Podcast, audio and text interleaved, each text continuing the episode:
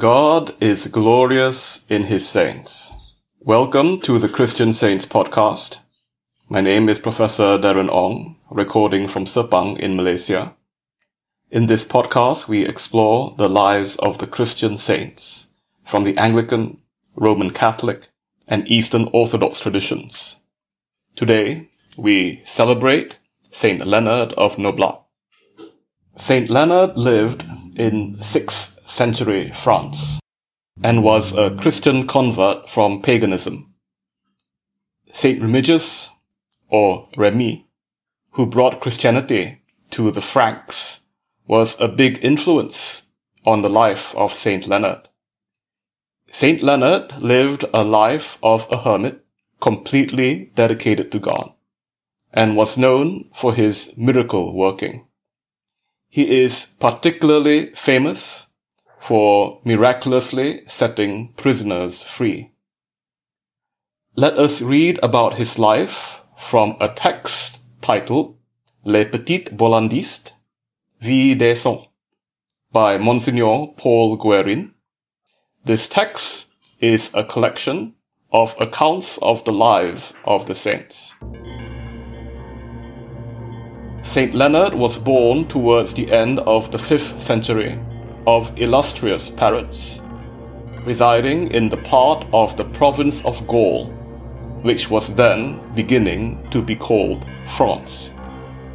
Several historians believe that with his brother Saint Lifard, his origins can be traced to the castle of Vendôme in the region of Orleans.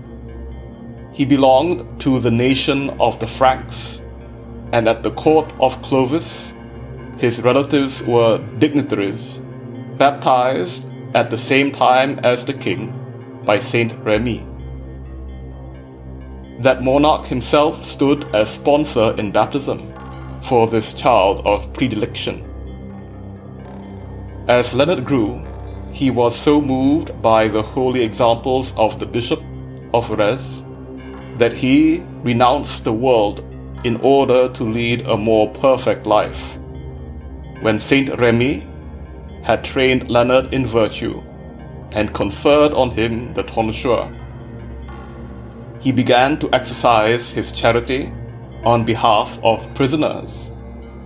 Clovis, in response to a prayer of Saint Remy, had already issued an edict that prisoners in Rheims might be freed whenever His Royal Highness would pass through that city. Leonard asked the kind monarch to grant him personally the right to liberate prisoners, whom he would find worthy of it, any time at all. The reputation of Saint Leonard's goodness and sanctity soon spread, and the sick came to him for healing and alms he did not fail to teach them also the value of Christian patience and to console them by the divine doctrine. The king desired to attach him permanently to his court, but Saint Leonard, in a discourse brilliant by its humility, replied that he preferred to live in the obscurity Christ had chosen for himself for so many years and he retired to a monastery. Saint Maximin, its abbot, saw to it that he was ordained a deacon, which office he accepted out of obedience, but he did not aspire to any additional ecclesiastical dignities.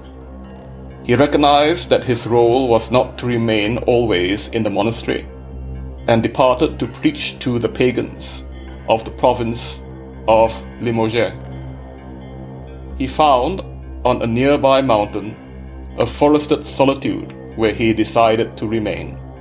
And there he built a cell of branches and considered himself rich in the possession of God, joyous in his freedom to devote himself to meditation, prayer, and mortification.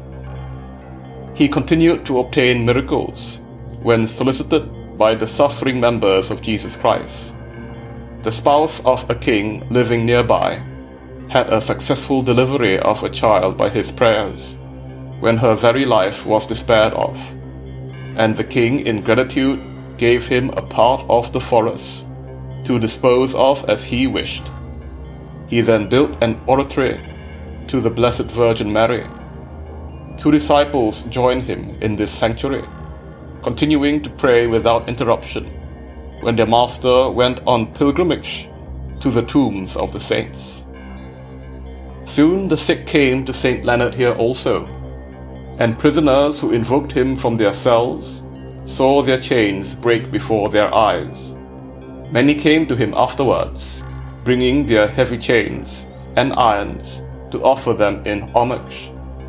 A considerable number wished to remain with him, and he often gave them part of his vast forests to clear and make ready for the labors of the fields, that they might have the means to live an honest life.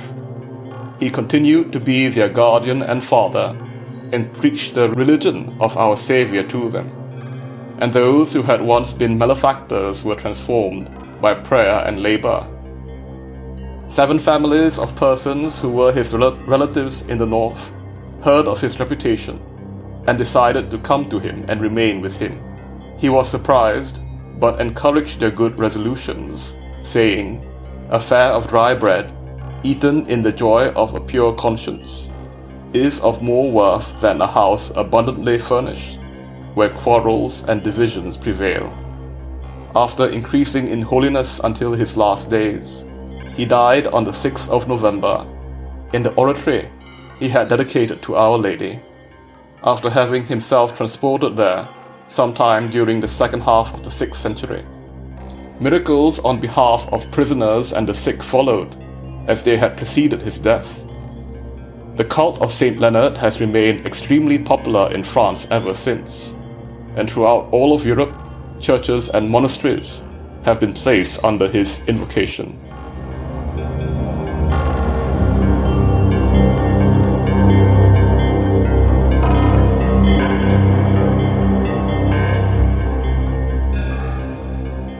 The Golden Legend, another collection of the lives of the saints, records several of the miracles of Saint Leonard. Let us read from some of these miracle stories written in the Golden Legend. The prisoner chained to the pillar. The Viscount of Limoges had made a great chain for to fear with all the malefactors and commanded that it should be fastened unto a trunk in his tower. And whomsoever was bounded with this chain to that trunk, thereas it was set, he might see no light. And it was a place right dark, and whoso died there, died not of one death only, but more than a thousand torments. And it happened that one of the servants of Saint Leonard was bounded with this chain without deserving, so that almost he gave over his spirit. And then, as he might, in his courage he avowed to Saint Leonard, and prayed him that he be delivered. And anon Saint Leonard appeared to him in a white vesture, and said, Fear thee nothing, for thou shalt not die. Arise up, and bear thou this chain with thee to my church. Follow me for I go too far. Then he arose and took the chain and followed Saint Leonard, which went to fore him, till he came to the church. And anon, as he was to fore the gates, Saint Leonard left him there. And he then entered into the church, and recounted to all the people what Saint Leonard had done. And he hung that great chain to fore his tomb. The prisoner in the pit there was a certain man which dwelled in the place of Saint Leonard, and was much faithful and devout to Saint Leonard. And it happened that this good man was taken of a tyrant, which began to think in himself, that Saint Leonard unbindeth and looseth all them that be bounded in irons. And the might of iron hath no more might against him than wax against the fire. If I set this man in irons, Leonard shall anon deliver him. And if I may keep him, I shall make him pay for his ransom a thousand shillings. I wot well what I shall do. I shall go make a right great and deep pit under the earth in my tower, and I shall cast him therein, bounded with many bonds. And after I shall do make a chest of tree upon the mouth of the pit, and shall make my knights to lie therein all armed. And howbeit that if Leonard break the irons, yet shall he not enter into it under the earth. And when he had made all this that he thought, this man which was enclosed therein cried oft to Saint Leonard, so that on a night Saint Leonard came and turned the chest wherein the knights lay armed, and closed them therein like as dead men be in a tomb. And after entered into the fosse or pit with great light, and took the hand of his true servant, and said to him, Sleepest thou, or wakest? Lo, here is Leonard, whom thou so much desirest. And he, so marvelling, said, Lord, help me. And anon his chains were broken, and took him in his arms, and bare him out of the tower, and then spake to him, as a friend doth to a friend, and set him at home in his house. The pilgrim held for ransom. There was a pilgrim which returned from the visiting of Saint Leonard, and was taken in Almain, and put into a pit or fosse, and fast closed therein. And this pilgrim prayed strongly to Saint Leonard, and also them that took him, that they would for the love of Saint Leonard let him go, for he had never trespassed to them. And they answered, But if he would pay much money, he should not depart. And he said, Be it between you and Saint Leonard, to whom I remit the matter. And the night following, Saint Leonard appeared to the lord of the castle, and commanded him that he should deliver his pilgrim. And on the morn he supposed he had dreamed, and would not deliver him. The next night he appeared to him again, and commanded him to let him go. But yet he would not obey. The third night Saint Leonard took the, this pilgrim, and brought him out of the castle. And anon the tower and half the castle fell, and oppressed many of them that were therein. And the prince only was left, to his confusion, alive, and had his ties broken. The Knight of Brittany. There was a knight in prison in Brittany, which oft called on Saint Leonard, which anon appeared to him in the sight of all men, and knowing him, and they being sore abashed, entered into the prison and broke his bonds, and put them in the man's hand, and brought him forth before them all, being sore afeared.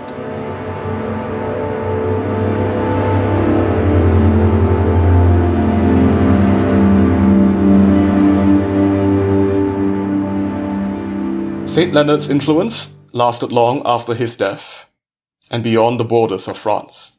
He gained a particular following in South Germany, with a famous shrine devoted to him in the town of Inchenhofen there. This shrine at Inchenhofen was a very popular pilgrimage site in medieval Europe. St. Leonard's shrine bore particular testimony to his miraculous intercessions, especially with regard to freeing those who were imprisoned. Let us read a passage of Pilgrimage and Embodiment, Captives and the Cult of Saints in Late Medieval Bavaria, an academic journal article by Megan Cassidy Welch, published in the journal Parergon. In this text, Eberhard is a Cistercian monk administering the shrine to Saint Leonard in Inchenhofen. The body of evidence brought together in the miracle books was thus sealed by the material finality of the written text. For Eberhard, the human tongue was simply insufficient to narrate the miracles of Saint Leonard, which, for their sheer number alone, made them worthy of permanent record. The book objects which contained the miracles glorified God and the saint in enshrining story and verisimilitude in physical form. The same solidity was also found in the objects that pilgrims brought with them to Inchenhofen. Eberhard tells us that shackles, chains, irons, and other instruments of entrapment were piled up in the chapel as evidence of the saint's miracles, while the miracle stories themselves state what sort of offerings were brought to the chapel. In 1389, an honest man, who had been imprisoned for 14 days and freed by Saint Leonard, brought the chains and irons which bound him to the shrine. And three years later, a young man who had been starved for eight weeks in prison brought the two manacles which had bound his hands and feet. Even those who had been prisoners abroad brought their fetters to Inchenhofen. One man, chained up by his hands and feet by the Venetians, managed to secure the chains which had bound his arms and bring them to the shrine. Waxen representations of chains and shackles, together with wax images of body parts, candles, and unformed lumps of wax were also heaped on the altar. Stephen Sargent has conveniently summarized these votive offerings, finding that out of the 199 wax votive recorded in the Miracle Book, 131 were unformed, 24 were images of figures, 18 were candles, 13 were instruments of captivity, and the remaining were either specific waxen images of body parts, such as eyes, or mis- miscellaneous objects like a horse, a tower, or a ship. In comparison, there were 192 iron votive offerings, the majority of which were instruments of captivity, 20 of which were figures, 9 of which were unformed, and only a few were towers, rings, belts, and so on. The tradition of offering iron votives was already well established at St. Leonard's home church of Noblat, near Limoges, while wax votive offerings were commonly donated to saints' shrines throughout Europe during the medieval period. The specific association of iron with Saint Leonard derived from his function as liberator of captives, who, as the miracle stories state, were frequently confined by means of iron restraints. Furthermore, at various churches dedicated to Saint Leonard in southern Germany, although not, it appears, at Inchenhofen itself, iron chains were wound around the exterior of the buildings. One example may still be seen at the tiny chapel of Saint Leonard at Hufingen in Baden Württemberg. Votive offerings served a number of purposes at Inchenhofen. Initially, these objects constituted the quid pro quo in the contractual relationship between saint and prisoner. For an adolescent of Tolz, who had been imprisoned in the castle of Schloppsberg for spying, his promise to the saint was not only to visit the shrine at Inchenhofen, but also to bring with him the chains that had bound him during his time in captivity.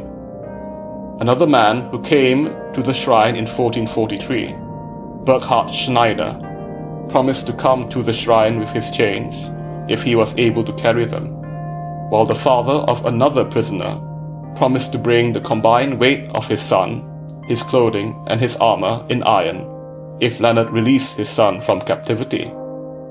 Additionally, chains and other instruments of captivity bolstered the pilgrims' claims that their stories were true, as Stephen Sargent has emphasized in that they provided weighty material evidence that someone had experienced captivity and escaped from it. Votive offerings were also semiotically meaningful in the same way that the corporeal, audible presence of pilgrims at the shrine was important. That is, in the absence of actual relics of the saint at the Inchenhofen shrine. Other sorts of objects served to materialize Leonard making the supernatural tangible and real in the clearest sensory way.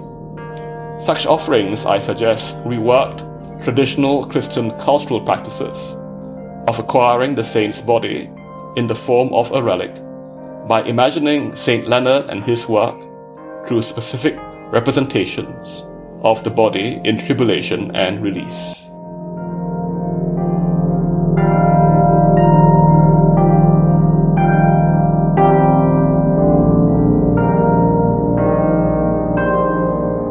Saint Leonard is recognized as a saint in all Christian traditions that venerate saints, with feast day on November the 6th.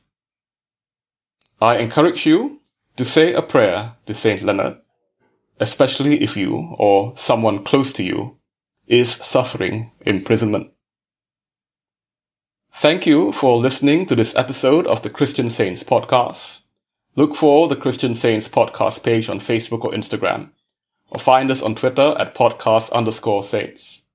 All music in this episode was composed by my good friend, James John Marks of Generative Sounds.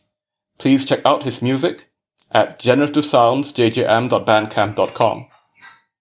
If you enjoyed this podcast, please consider giving us a five star review on iTunes or whatever podcast app you use so more people can find the Christian Saints podcast and be blessed by these stories of God's saints. Let us end by reading the collect prayer for Saint Leonard of Noblat. This prayer is said on his feast day. O Almighty God, who has called us to faith in Thee and has compassed us about with so great a cloud of witnesses. Grant that we, encouraged by the good examples of thy saints, and especially of thy servant Leonard, may persevere in running the race that is set before us, until at length, through thy mercy, we with them attain to thine eternal joy. Through him who is the author and finisher of our faith, thy Son, Jesus Christ our Lord. Amen.